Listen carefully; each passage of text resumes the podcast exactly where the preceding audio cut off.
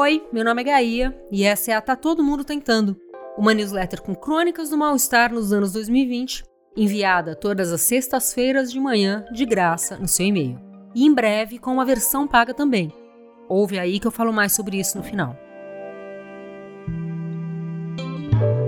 Não esquece que depois da crônica do dia sempre tem as dicas da semana de coisas para ler, ver ou ouvir. E hoje, além das dicas de livros, músicas e newsletters, eu falo também sobre a Feira do Livro de São Paulo, que está rolando já e vai até domingo ali no Pacaembu.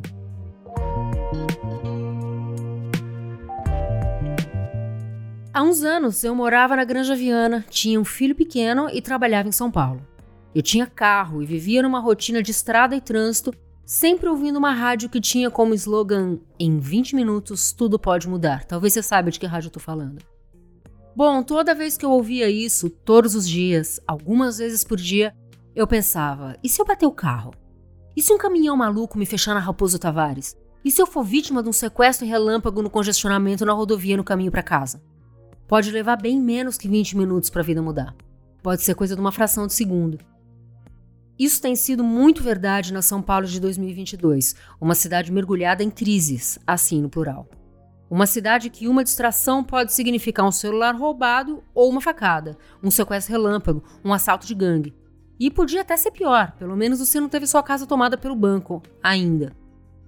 Mas outras surpresas que mudam o rumo da vida vêm de outras formas também.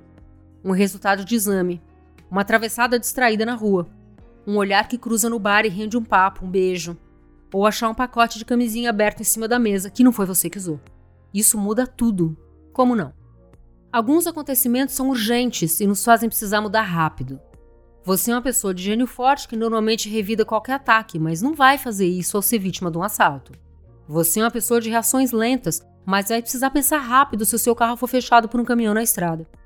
Ou você é uma pessoa que evita ao máximo qualquer conflito e vai precisar se posicionar se pegar alguém te passando a perna. Vale na esfera pessoal e na profissional também. Mas há alguns acontecimentos, normalmente de natureza mais complexa, que nos pedem calma, nos pedem análise, nos pedem até uma certa frieza. A vontade de tomar uma decisão impetuosa é grande, mas no fundo, por experiência própria ou por intuição, você sabe que o certo é diminuir o ritmo, olhar ao redor e pensar antes de agir. E às vezes nem é necessário agir. Às vezes você acaba agradecendo o universo por ter esperado. Às vezes o tempo resolve. Júpiter passa metade do ano em retrogradação, como agora. E Zeus, que é seu dono, ensina que tudo sempre de alguma forma vem à tona. Afinal, ele tem todo o tempo do mundo. PS. O livro A Boa Sorte da Rosa Monteiro, que eu recomendei na semana passada e li nessa semana, é um pouco muito sobre isso. A caminho de um compromisso, um homem decide saltar em uma estação de trem em uma cidade, vá lá, uma vila estranha, e se instalar ali. A intenção dele é fugir para recomeçar, como se fosse possível se reinventar do zero. E a gente sabe que não é.